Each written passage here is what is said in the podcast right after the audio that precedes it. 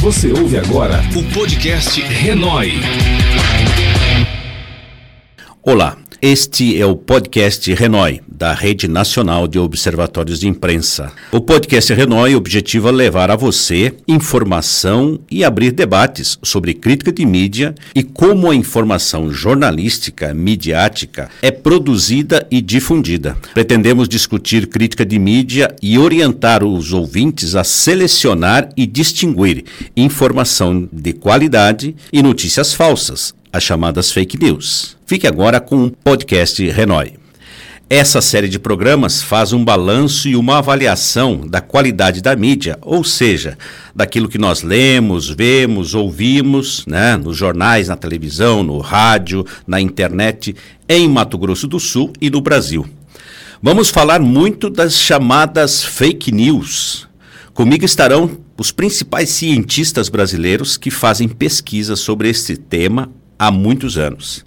Hoje está conosco aqui o professor Sérgio Gadini, que é o especialista, é, tem pesquisas sobre ombudsman, esse é o tema do nosso programa de hoje. Sérgio Gadini fez pós-doutorado na Universidade Complutense de Madrid. Uh, e, e, fez um programa de estágio sênior nessa, nessa oportunidade.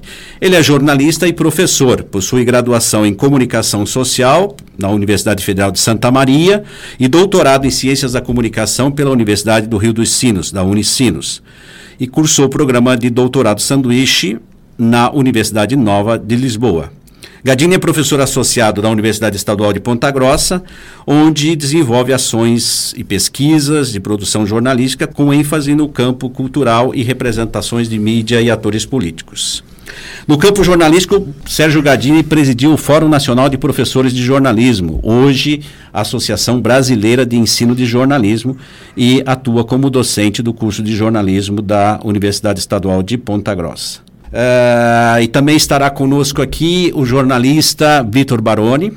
Vitor Baroni já é jornalista há muitos anos em Campo Grande, fez mestrado em comunicação pela Universidade Federal de Mato Grosso do Sul e tem um livro publicado disponível para download, como dizem, né, para baixar a, a, o livro, ele vai falar um pouco depois disso daí, da pesquisa que ele fez no curso de mestrado aqui na UFMS. Além disso, ele é editor, diretor da revista publicada na internet Semana Online. Tá? E o importante da presença do Vitor Baroni aqui, do jornalista Vitor Baroni, é que ele conhece bem a mídia local e faz com certa frequência, por meio das redes sociais, análises críticas dessa, enfim, daquilo que a mídia produz e veicula aqui. Bem-vindos então, Sérgio Gadini, bem-vindos Vitor Baroni. Começamos tratando da questão do ombudsman especificamente, e eu já quero aproveitar né, para o Gadini e para o Vitor, e já diz assim, do ponto de vista, explicar um pouco, né? Nós falamos sobre o ombudsman e é importante que as pessoas saibam o que, que é exatamente isso. E por falar em ombudsman, Gadini, nesse momento, uh, gostaria que você fizesse um rápido histórico e o que, que é o papel do ombudsman dentro da imprensa e a importância, né, dentro do jornalismo dessa, dessa figura. Obrigado pelo convite. É um tema é, importantíssimo para a gente em nível nacional por uma série de razões. A primeira é que 2019 registra três, três décadas de crítica de mídia em formato de ombudsman, como espaço de coluna em jornal, como espaço é, de coluna em site, enfim.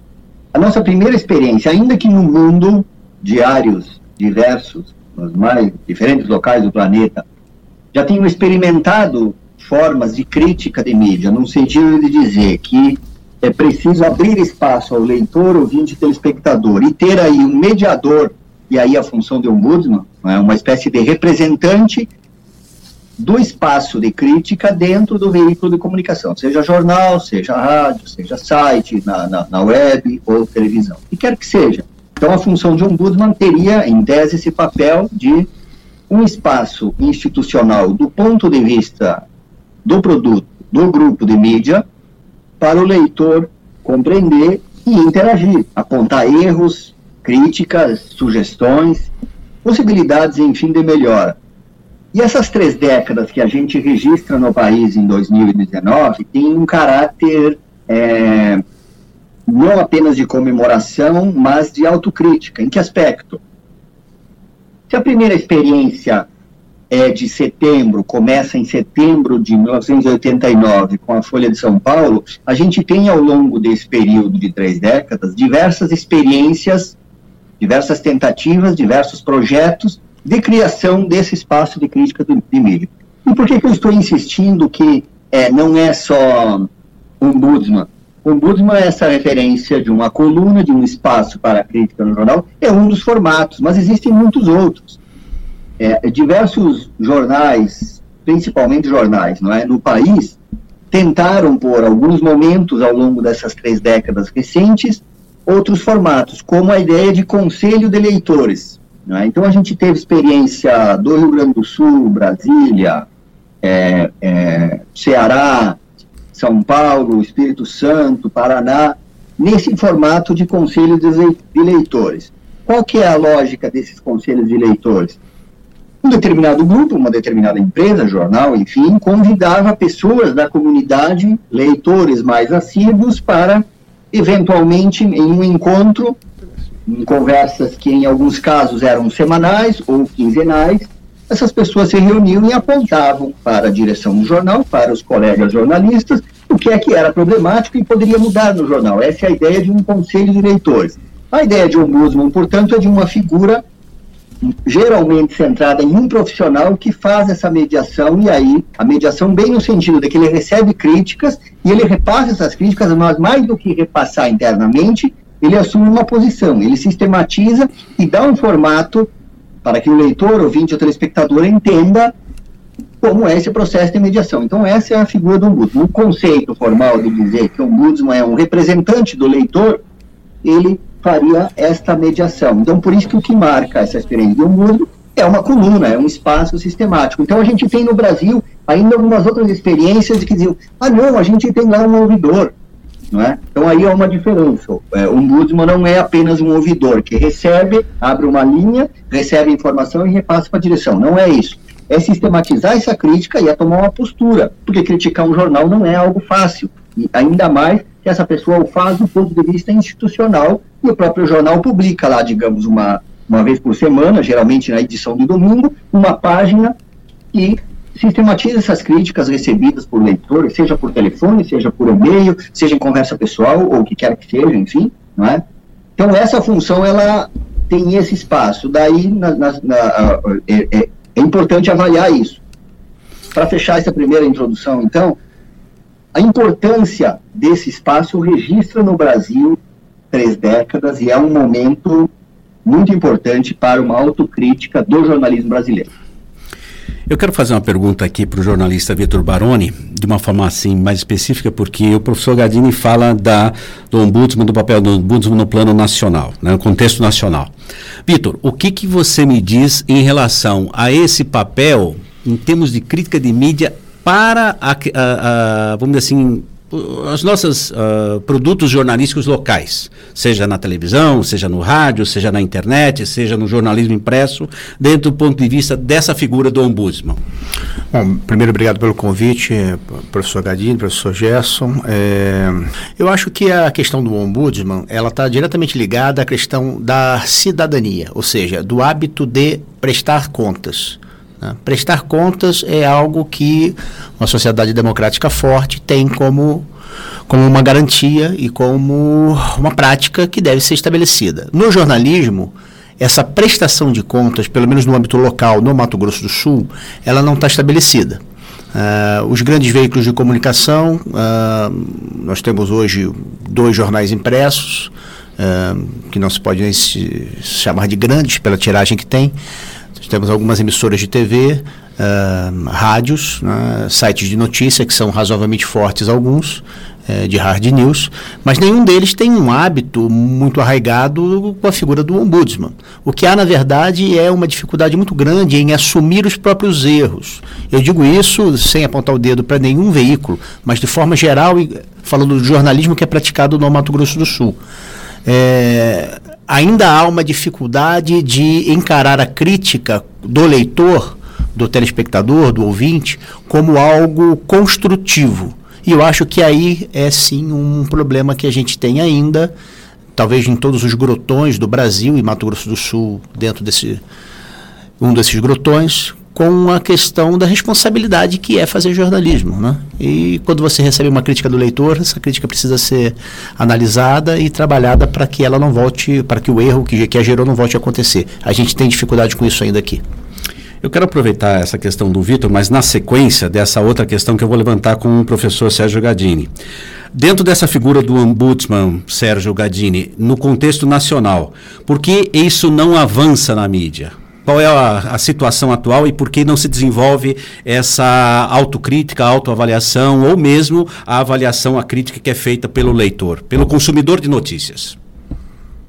O Idor apontou um aspecto que é importante, é isso mesmo. O, o jornalismo brasileiro, talvez de forma mais trágica no mundo, no meio profissional há uma grande resistência em aceitar críticas. É, existem de norte a sul é, registros de incontáveis erros, de incontáveis equívocos editoriais de veículos que passam defendendo um governo todo, uma gestão toda, uma série de equívocos e muda o governo, eles fazem de conta que nada aconteceu, como se tivessem uma, uma, uma torcida que depois de levar 5 a 0 muda a camiseta e vai comemorar com os outros. É uma sensação muito perversa do ponto de vista da cidadania, para usar a referência do Vitor. Tem uma piada, inclusive, que ela, é, ela não vale só para jornalista, mas diz o seguinte, que, é, que o, o, os médicos se acham os próprios deuses, os jornalistas pensam que são, né? e os políticos negam a existência de Deus, porque afinal eles estão acima de tudo no Brasil. Então, um pouco essa referência de três figuras mais ou menos emblemáticas no país mostra um pouco essa sensação de se sentir acima do bem e do mal e não aceitar críticas que envolve o jornalismo brasileiro.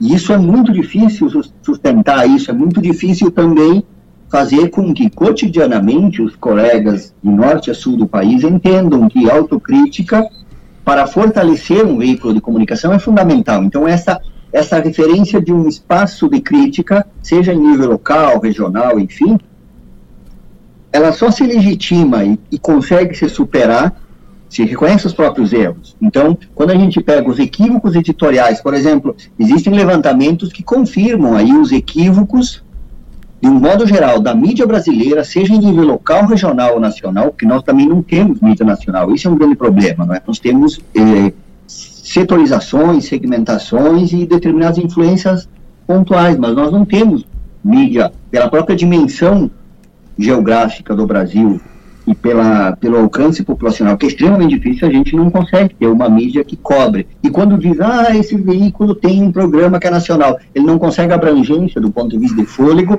porque ele não consegue dar conta dos temas regionais, nesse caso. Né? Então a gente tem essa dificuldade. Muitos outros países resolveram isso, países muito grandes resolvem de outras formas. Mas parte do nosso problema reside aí, porque ao dizer que é, não há a prática, não há o hábito humano e humilde de fazer autocrítica na produção cotidiana jornalística, a gente abre um espaço para que os profissionais se sintam acima do bem e do mal, e aí, depois de uma série de equívocos cotidianos, porque é humanamente difícil não ter algum erro, ao invés de reconhecer a autocrítica, se firma pé. Então, ao invés de, de reconhecer que o apoio a uma gestão anterior de governo, em nível regional, por exemplo, foi um equívoco para determinados setores da população, porque deixou governos blindados e sequer cobrou desses governos um plano para o qual eles foram eleitos e possibilitou atos de corrupção, como é, como é a situação no, no momento do Estado onde eu estou, de repente cai esse governo e esses setores da mídia passam a apoiar, como se fossem os novos blindadores, o governo de plantão, e onde fica o leitor, o ouvinte? Agora, muito pior, onde ficam os contribuintes que, que mantêm o, o, a máquina pública, que mantêm os serviços e que mantêm esse segmento responsável pela gestão de políticas públicas, se a mídia não cobra. Então, quando a mídia abre mão desse papel de cobrança sistemática, de uma cobertura jornalística plural, de uma cobertura focada em mostrar o que realmente acontece, a gente tem essa série de problemas má gestão, apropriação indébita, práticas de corrupção e uma série de equívocos que vai tornando gradualmente os jornalistas um pouco cúmplices. Aí a gente diz, Ah, mas os colegas jornalistas não têm culpa se os empresários fazem acordo. Existem diversas experiências no mundo que mostram que é possível os jornalistas buscar mecanismos de controle, buscar mecanismos de dar um basta nessa intervenção editorial. Professor Gadini. É, pode, pode é, não deixa aproveitar a questão aqui e tocar num tema com, com, com o Vitor, até porque o Vitor é um jornalista bastante experiente em Campo Grande, é, tem aí, dirige um, um, veículo, já foi repórter, editor, redator, enfim, uma série de funções aqui no jornalismo local. Né? E também né, participou de, de, da academia, da, da, da, da, área universitária do jornalismo, né, no tempo, no período da pesquisa de mestrado, e também como professor, que já tem uma experiência como professor numa faculdade local. Uh, me parece que é, aqui, na, na realidade local, eu acredito que não seja só em Campo Grande isso, mas em, em vários lugares, né, que nós temos uma crítica em relação ao processo de trabalho da mídia, dos jornalistas, na academia. Né? Inclusive, muitos colegas jornalistas né, se recusam a qualquer contato com a academia, por quê? Ah, eu vou lá para o curso de jornalismo de tal universidade e eles vão me criticar o meu trabalho. E aí se isentam e se eximem de qualquer contato, de qualquer relação. Vitor, é isso mesmo? O que, que você pensa disso? Olha, eu acho que recentemente é, você tem tido uma. Bom, veja, eu passei três anos na, na, na em uma universidade particular, né, no curso de jornalismo, e diversas vezes nós levamos pessoas da academia para falar com os alunos. Eu não senti, Gerson, essa, essa, nesse período específico em que eu estava na academia, esse, essa resistência. Mas sim. Não, resistência por parte dos profissionais que estão sim, no, no mercado. mercado. Sim, eu, eu, não, eu não senti muito isso. Pelo contrário, eu senti uma disponibilidade em falar sobre os temas que são focais dentro da, do mercado. Mas veja, é, eu concordo com você, eu acho que essa resistência existe, eu acho que ela está sendo quebrada aos poucos, até pelo trabalho é, que as universidades tem feito de uma tentativa de aproximação. Eu acho que, por exemplo, o mestrado eh, na Universidade Federal foi um ponto paradigmático nessa, nessa relação. Você teve uma série de pessoas do mercado que vieram para o mestrado e foi uma ponte muito importante em Mato Grosso do Sul. Eu acho que já foi pior. Já foi pior. Existe essa resistência, mas ela está sendo quebrada aos poucos, creio eu. Me parece, Gerson, que, ah, claro, sempre é, é, possível que a gente tenha algumas tensões aí. Agora, por acaso, eu também não sinto isso aqui na região onde eu moro. Eu, eu, tive a possibilidade de fazer crítica de um jornal na função de ombudsman durante um ano e é, a, a, dificuldade não está no diálogo propriamente com os profissionais do jornalismo, está em uma estrutura de poder e, do ponto de vista empresarial, é mais fácil ligar o celular direto para gestores de plantão ou para setores que controlam a economia regional, do que propriamente dialogar com os jornalistas que, que fazem o trabalho. Então, me parece que o, que o problema está um pouco nas conexões extra que envolvem o chamado andar de cima, e menos no cotidiano que envolve é, o, o, fazer jornalístico. Agora, naturalmente, os profissionais também são corresponsáveis, assim como a academia, do ponto de vista da formação, das escolas, das universidades, não tem uma, uma, uma é, uma, digamos assim, uma responsabilidade única nisso. Uhum. E, e é, é, coletivizado mesmo. É a ideia de que é um cenário social, mas o problema, em última instância, é de quem tenta controlar, assim como controla os espaços e as funções públicas que favorecem uma pequena parcela da população. Na verdade, eu só queria complementar, porque há sim a figura do profissional do mercado que, quando vai para a academia a convite para falar com os alunos, se coloca numa posição, às vezes, de, de como se estivesse num mundo fictício. E não passa para os alunos o que é de fato uh, os meandros da profissão na sua relação com o poder. E isso existe. E realmente é um, é um fator complicadíssimo, porque é, às vezes o profissional quer passar uma realidade que, que não é a realidade, né? É na sua relação com o poder. Mas ainda assim eu, eu acho que a gente tem conseguido trazer para a academia profissionais que estão dispostos a falar o que de fato ocorre. Professor Gadini, eu quero fazer uma pergunta, pra, basicamente uma pergunta final, né? Nós estamos já nos minutos finais do nosso programa. É, você participa de, da Rede Nacional de Observatórios de Imprensa, o Observatório de Imprensa, Observatório de Mídia, o que nome se dê ao observatório, ele poderia servir como um papel de ombudsman da mídia local? Eu penso que sim, mas cada realidade tem uma situação própria, Gerson. Por exemplo, o que a gente vê crescendo como crítica de mídia é nos veículos segmentados a abertura de espaços para crítica, para análise, para essa interação. Isso a gente verifica, não é? Nos jornais laboratórios, por exemplo, é muito comum. Há um, um aumento crescente de veículos laboratoriais.